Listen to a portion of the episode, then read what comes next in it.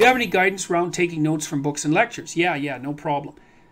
Like, don't be taking notes during the lecture exactly, because then you're not listening to the lecture.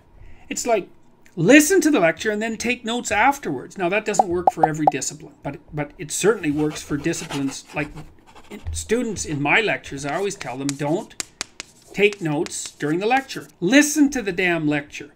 You can take notes afterwards because what that does is force you to practice remembering.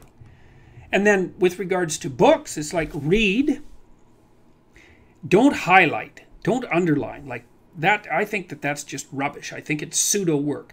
Read a couple of paragraphs or maybe an essay, something like that, depending on the density of the book. Close the book. Think about it. Write down what you're thinking. Write down what you remember. But but but in the context of what you're thinking about because that instantiates it into your memory and give and puts it at hand. Like people ask me for example how it is that i can remember all the things that i talk about extemporaneously when i'm lecturing. And the reason for that is because i've thought them through. You know i read them and i think oh okay well that's an interesting idea.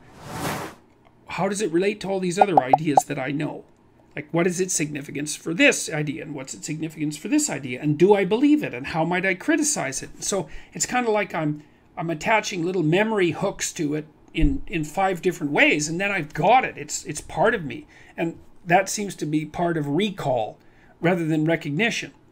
And recall is the spontaneous act of remembering something complex. And when you recall something, you're actually practicing remembering it. And that's what you need to do if you want that to be part of you. So I would say separate out the function of reading and note taking. So read, think, write. But don't like read a sentence and then write down that sentence. That's not helpful. You could read the sentence, close the book, and then reformulate the sentence so that now it's your sentence, man. Then you'll remember it. Then you'll understand it. That works really well.